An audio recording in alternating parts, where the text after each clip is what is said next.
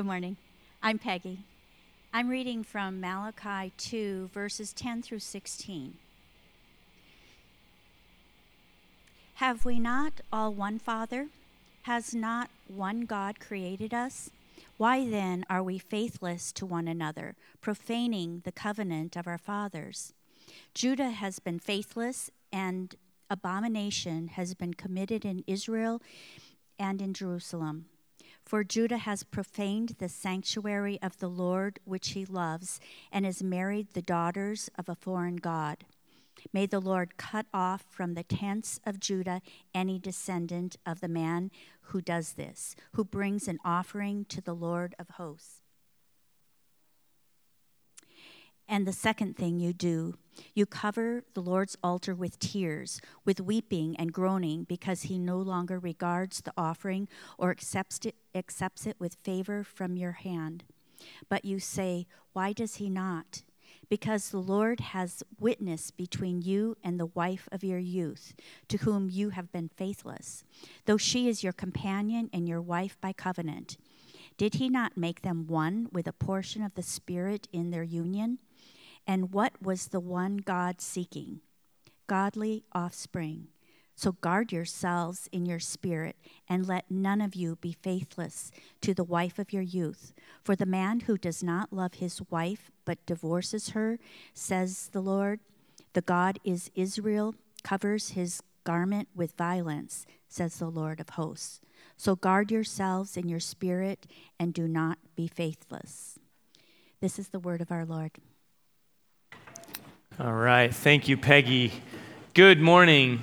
My name's Dave. I'm the lead pastor here at Redemption Tucson. If, uh, if you're new or you've never heard me preach before, um, first I just want to say, uh, let you know I have a stutter that'll kind of come in and out as, as I go. And um, I, I, also just want to say we're going to dive right into it this morning. We're back in Malachi, which has been intense. And um, again, if, if you're new, um, this we're just we believe that God's word is profitable and that we submit to Him and to what He says to us. And it's not always easy. So I'll say a bit more about that in a, in a second. But, before I forget, if you have a copy of God's Word with you, why don't you go ahead and turn with me to Malachi chapter 2? Um, and if you don't have one, would you hold your hand up high and keep it up, and we will get one to you, okay? We want to make sure everyone has a copy of God's Word, a Bible to follow along with. And if you don't own one, this is our gift to you. Y en español, si quiere la Biblia y no tiene, por favor, levante su mano y diga español. Y si no tiene una Biblia, eso es un regalo a usted. Y esta mañana estamos en Malaquías capítulo 2. Um, and uh, as we get into it, I want to give a couple of things just kind of right out of the gates there. You probably saw during the scripture reading, this is a weighty word. In fact, all of Malachi has been called um, a burdensome message from the Lord. That's kind of right there in the first verse what it what we're told it is. And especially this week, I just candidly feel the burden on behalf of our church and um, even presenting or giving this message. There's a level of burden.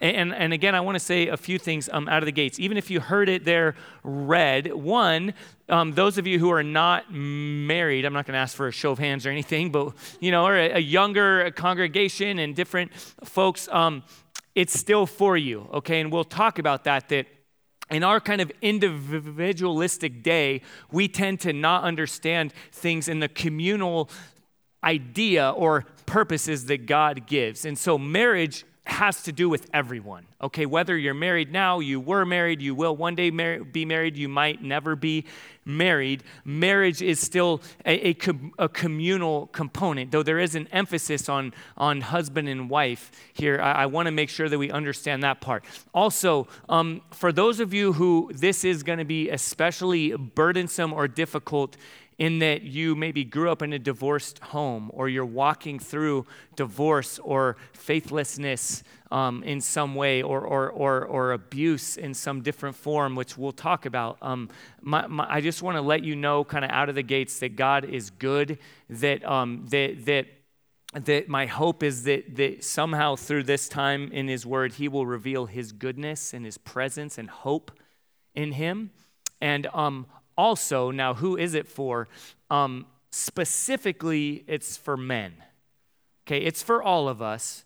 But the, the emphasis here, and we'll get to very in, in verse 16, is a burdensome message to men who are behaving treacherously.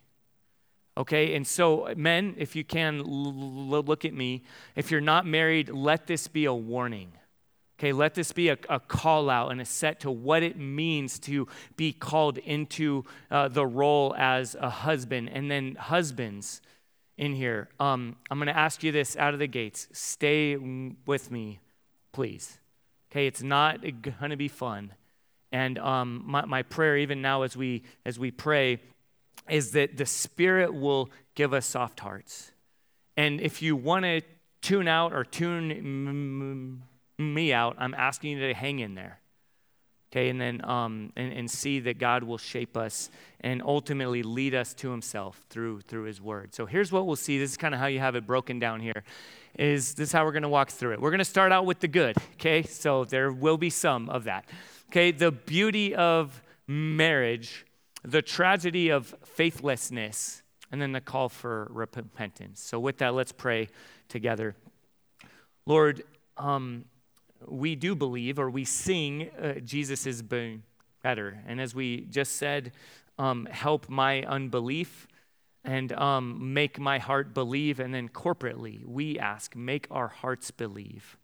Lord, you can do a work that we cannot do. If there are hardened hearts here, whether it's from sin committed against us or just um, our own desire to make things about ourselves, Lord, we pray that you would break through, that you would penetrate this room, or to penetrate our hearts, penetrate our lives.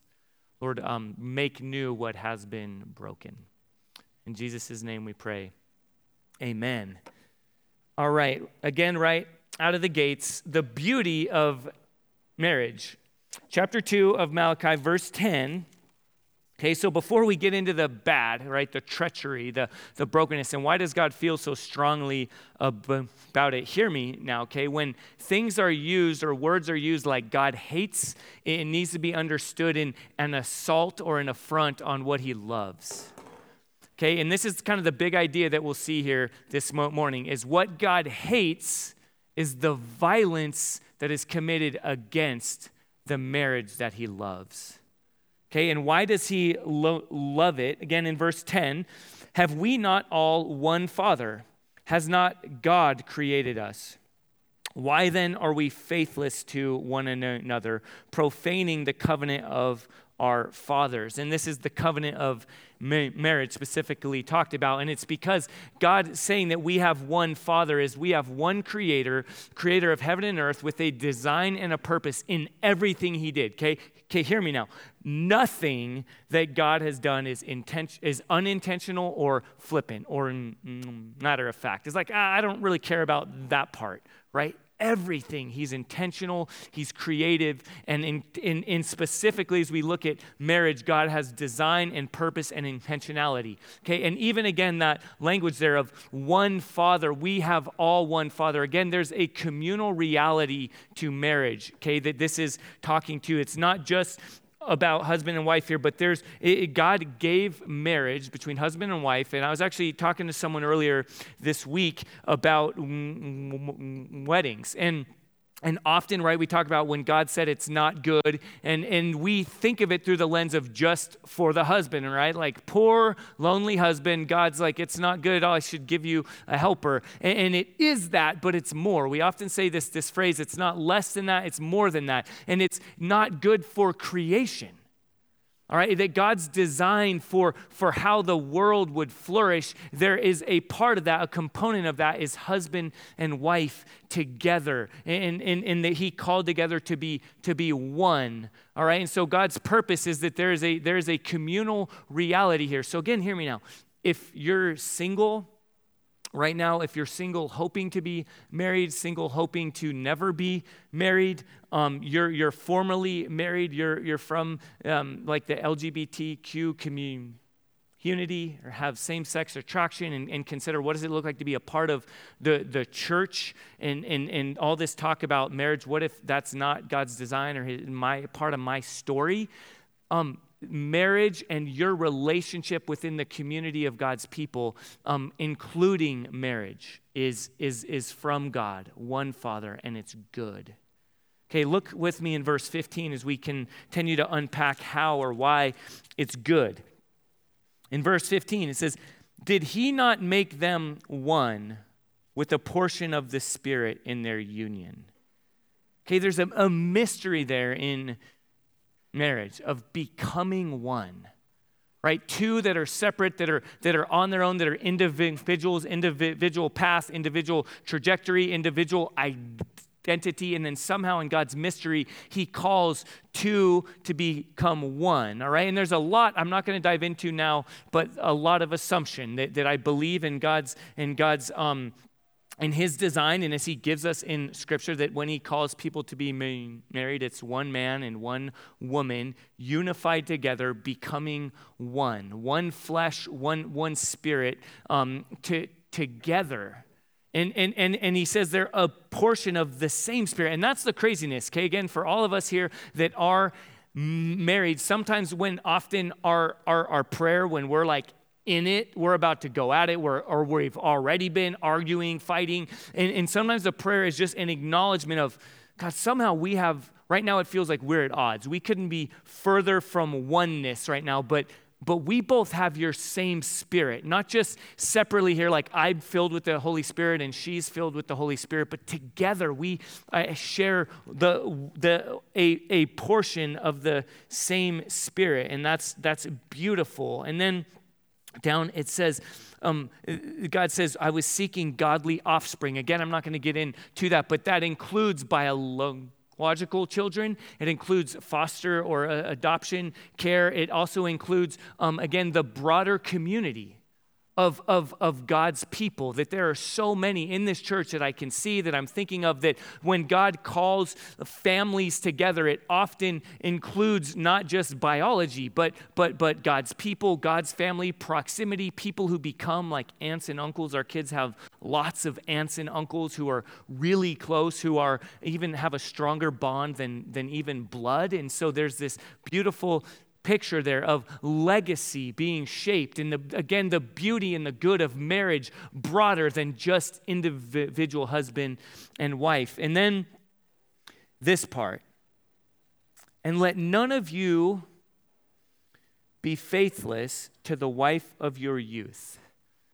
And there, it, that phrase comes up a few times in this in this text. And i just want to enter in with me okay especially those who are married right now this idea of the gift that is the wife of your youth. Okay, again, men, like, look with me here for a mo- moment. I know there are some in here who've been married for 40 plus, 50 years, some maybe one, less than one, some that are um, somewhere in between, right? 10 years, um, and, and, and the wife of your youth could be, okay, because some of you guys might be like, I'm not a youth anymore and I'm still not married. Like, there's this idea is not just age wise, okay? Can I get some amens here? We have some young people that are not young age wise.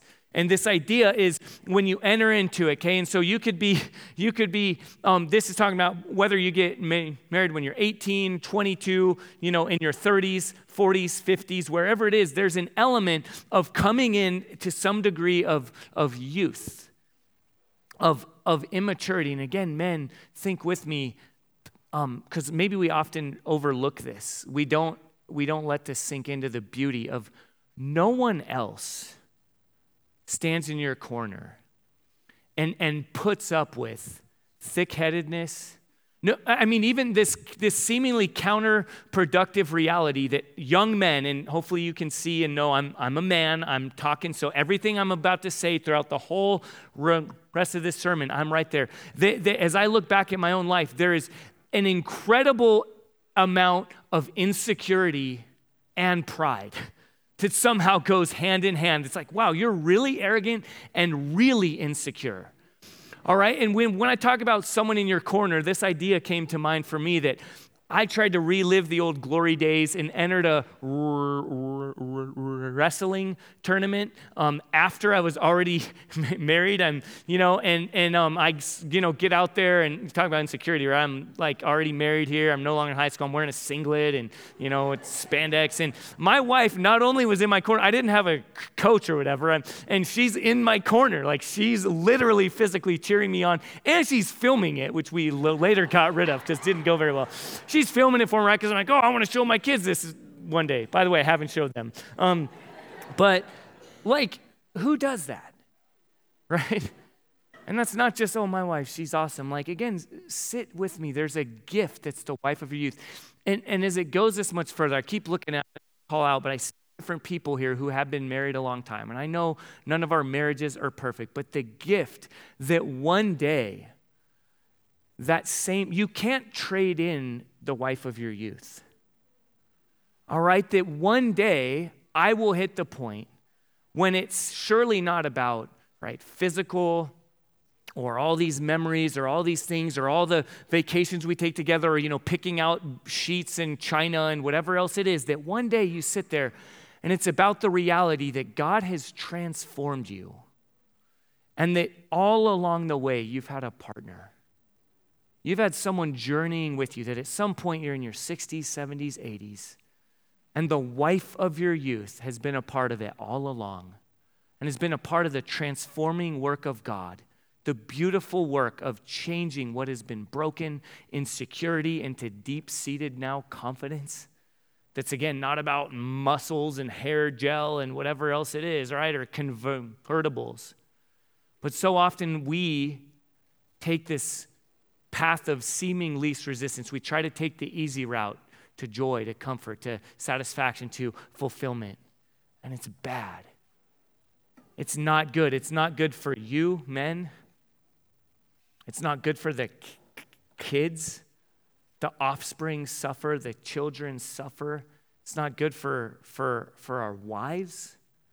Again, just think of the tragedy there. You were with me at this point, and at some point you, you're, you utilitarian role wore out. And so I'm going to go now this way. And I'm going to just seek something better. And hear me, it never is. God's plan is beautiful and is good. The beautiful picture of marriage is now stained and thwarted and challenged, hear me, is challenged by the tragedy of faithlessness. So pick up with me now in verse 11 as God calls out again men, he calls out his people for, for, for, for, for being faithless, or this word is actually treacherous. It's treacherous behavior. For being faithless or treacherous toward marriage in general, and then toward the wife of your youth in particular. So pick up with me in verse 11.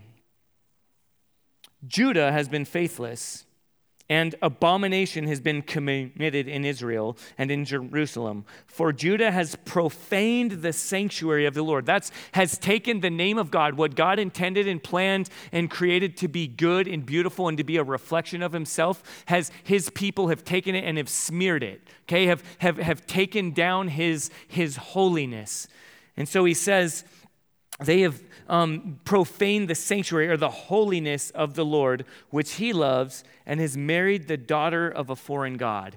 And what this is talking about, again, is this idea of oneness, of coming together, of, of somehow reflecting, of sharing in a portion of the same Spirit, of God's Holy Spirit. And, and have, have, have again tried to take a shortcut and say, well, I'm going to flirt to convert right? I'm going to hope for the best and we're so good, we're so compatible, we're so this. Does that work out? Sometimes. Can it? In God's grace and God's wisdom, sometimes He brings about good, right? That, that we didn't, that we intended for evil and He makes it work for good, but that's not a prescription. All right, that shouldn't be the, the, the roadmap that you follow. Well, it worked out for my parents. Maybe I should do it too. It worked out for my friend or my neighbor or something like this. No. Okay, God's design, God's prescription is that this isn't talking about like you know other other cultures or in, when we hear like a foreign it's no people who don't trust and find identity and purpose in god the one true god but instead go lo- looking elsewhere and now you become one with says that that defames God, that defames his plan. But then, as we now step in even more pointedly, God is concerned with his people, in particular men, who are acting treacherously, who are being faithless in their own moon marriages, in our own moon marriages. Okay, pick up with me in verse 13.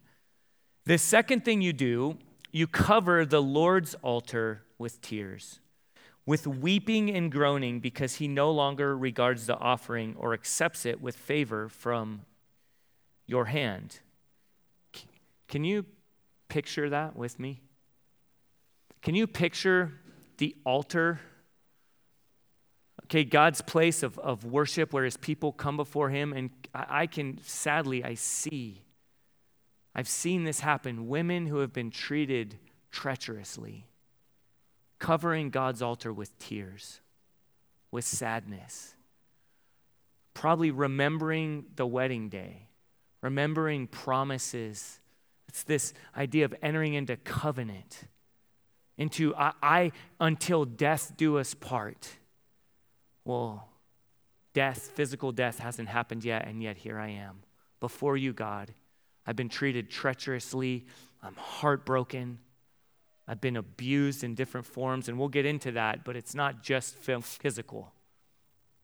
Okay, whether it's abandonment, it's faithlessness in any kind, it's, it's rejecting the covenant that you've entered into.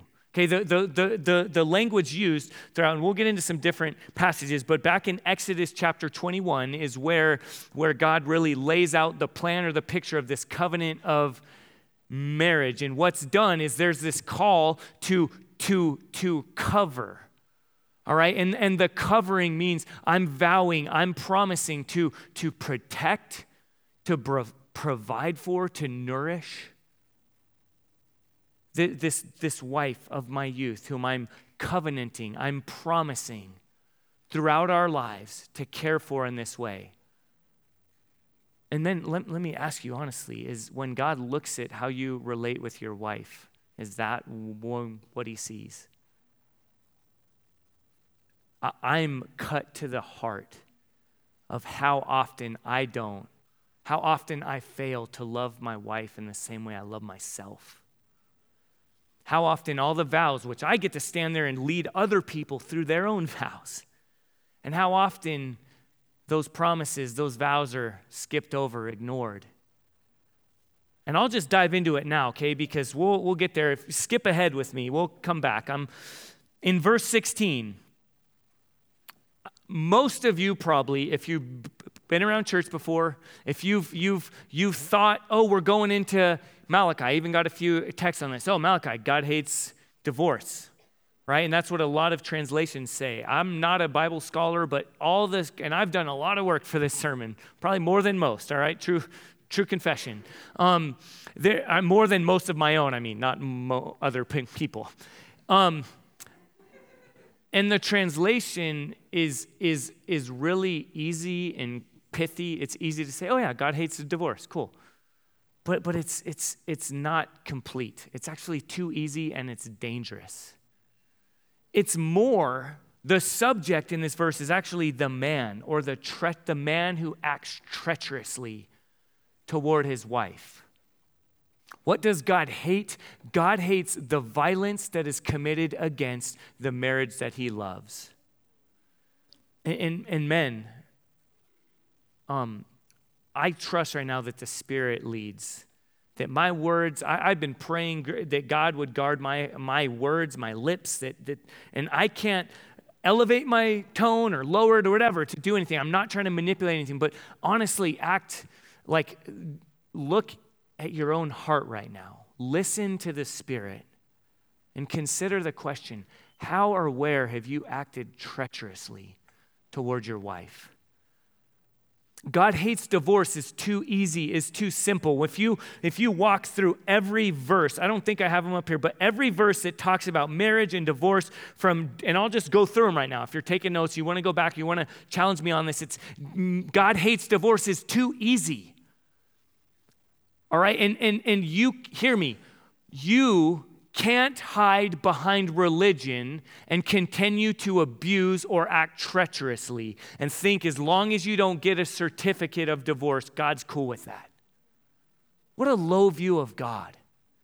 Okay, as we walk in Deuteronomy chapter 24, in Matthew 19, when Jesus is, is translating or quoting Deuteronomy 24, in Exodus 21, which I already referred to, in Ephesians 5, which is kind of the bookends of what was said earlier in Exodus 21, is now Paul, the Apostle Paul, kind of refers to or references the beautiful picture of covenant love, of covenant faithfulness in Ephesians 5. And then Matthew 5, when Jesus talks about the grounds for divorce and when to give a certificate of divorce. And then 1 Corinthians 7 and 1 Peter 3 go back with me there to Deuteronomy 24. And you don't need to turn all these places, but in Deuteronomy 24, God gives grounds for when divorce can happen. And then Jesus is challenged by the Pharisees. And I would say, probably like many of us who are prone or tempted to want to live by the law, to put God in a box and say, well, as long as I don't do this or this, and I'm good. And they ask him, and this is where Jesus quotes and says, well, God hates divorce. But why does he, why does he permit divorce in the first place? He says, it's because of your hard hearts.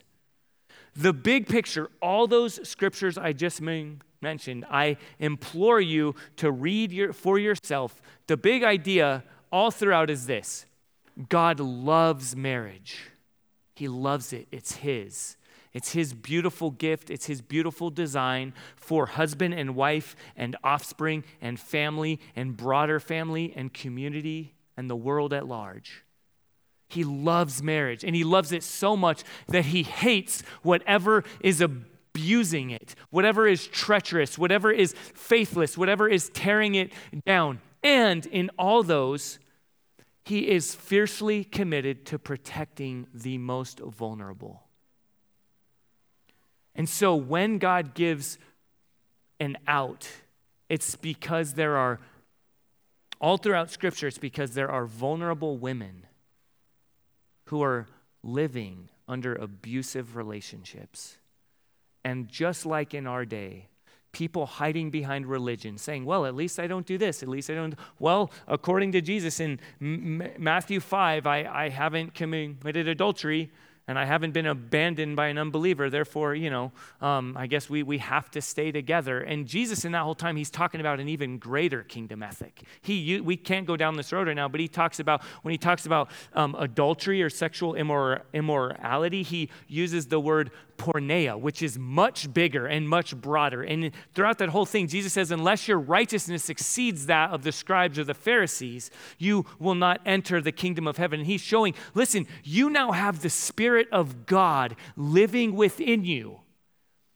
All right, you don't judge how well you loved your neighbor that day on whether or not you murdered somebody, right? I mean, hopefully, no one in here looks through that grid, right? And that in that same section in the Sermon on the Mount, Jesus says, "Listen, do you are you loving your neighbor? Or are you being transformed into the image of Christ? And consider how you relate with others. Is there anger in your heart? Right? When you're in traffic, in getting mistreated or misspoken to or disrespected, and some at the grocery store or wherever it is, what, what's going on in your heart? Not have you physically murdered someone or not. And the same applies here when Jesus is talking about divorce. And I've sadly seen people hide behind that verse before. Well, I didn't commit adultery, and you know, and try to do like gymnastics. Can God's Spirit cuts through the heart, okay, divides and reveals, hopefully, truth from treachery. And the question is when God looks at your heart, what does he see? Is he pleased with it? Or is there treacherous behavior that he hates? Again, to help this hit home, consider with me this idea that those who just think, oh, well, God doesn't really care about the vows I made. He doesn't really care about how I treat. If I sit there like a, you know, lump on a log on a couch potato and I'm sitting there and I'm, I'm we're sleeping in different rooms and we, you know, and I'm, I'm using all of our finances and all our bank account and I'm, I'm doing, whatever it is, treacherous behavior, faithless behavior. And again, hear me, it's not just all the bad things that are doing that abuse, according to scripture, is not just, you know, laying hands on or slandering with your tongue or physical. It's also, it's also sins of omission. It's failing to uphold the covenant that you promised you would. It's failing to love and protect and provide for. Okay, two things that I'm not saying right now. Because we have a younger congregation, I also want to make sure this. This isn't saying you have an easy out to divorce when, it, when life gets hard, when ma- marriage gets hard. Okay, I, I trust that even seems like really simplistic to even have to say, but I also know that we tend to right? We all like sheep have gone astray each one to our own way. Like we're looking to make it to find outs and stuff. No marriage is hard. Amen? It's, it's, it's challenging, it's difficult, it's not always the best or the easiest route. So, this is not, in all there, does God hate divorce? Yes, but why? Because it's an affront on the marriage that He loves. Okay, so, so this isn't, oh, just go and get a divorce. It's easy. It's, you know, no big deal if, if it's hard. No.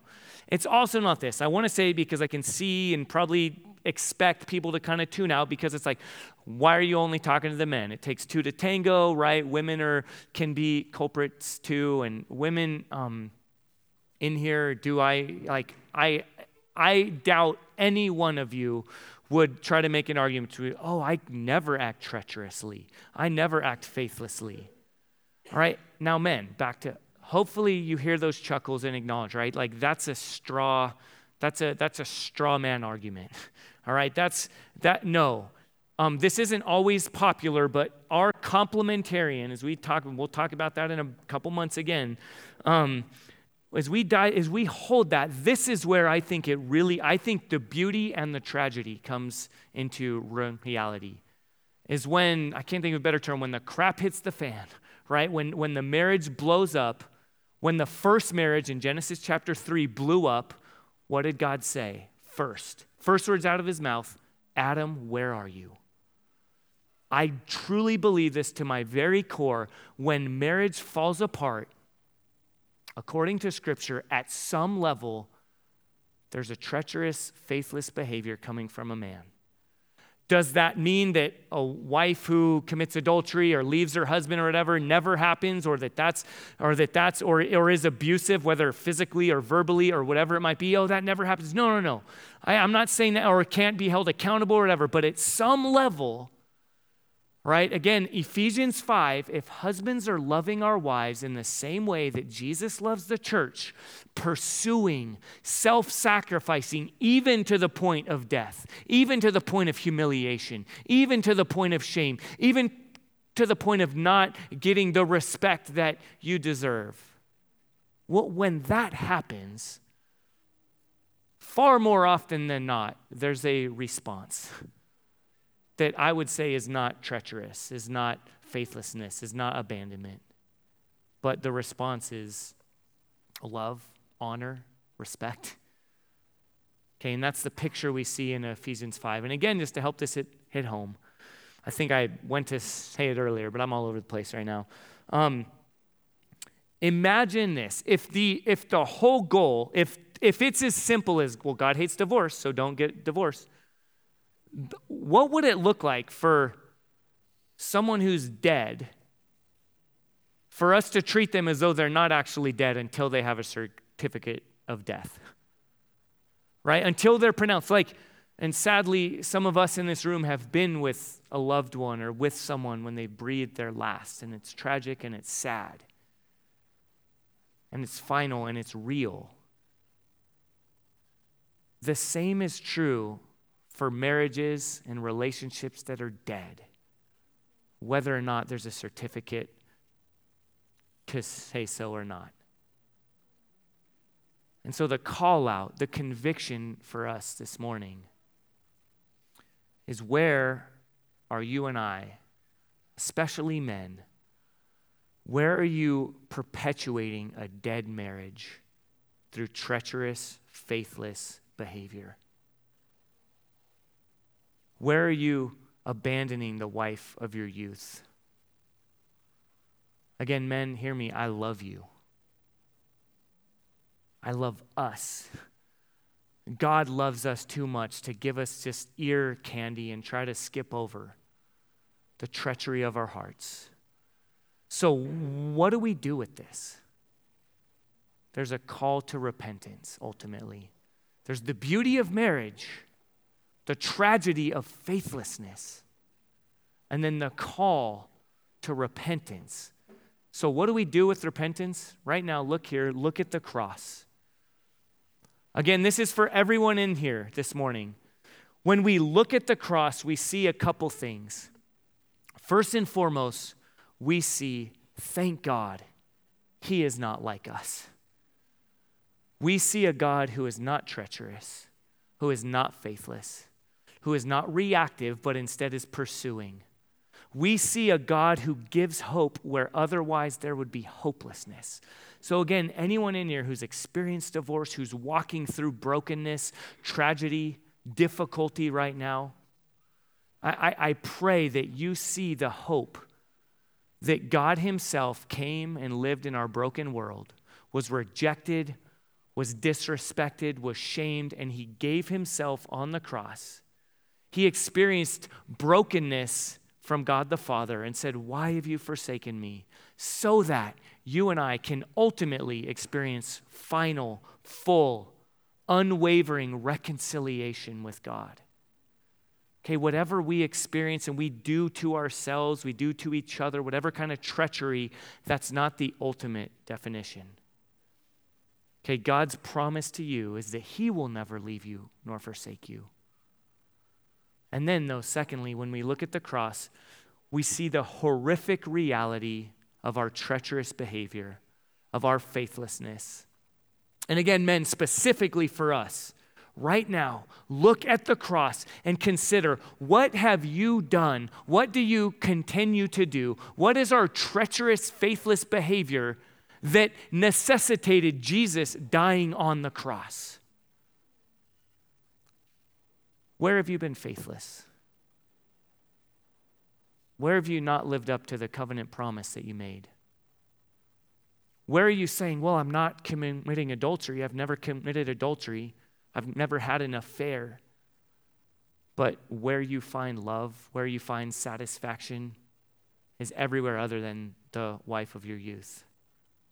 So, right now, church, what I'm going to do is I'm going to, before I close in prayer, um, and, and, um, and Tina leads us through a time of response, I'm going to just lead us into a time of silence. So, right now, come before the cross and silently listen to the Spirit. Where is He calling you to repentance?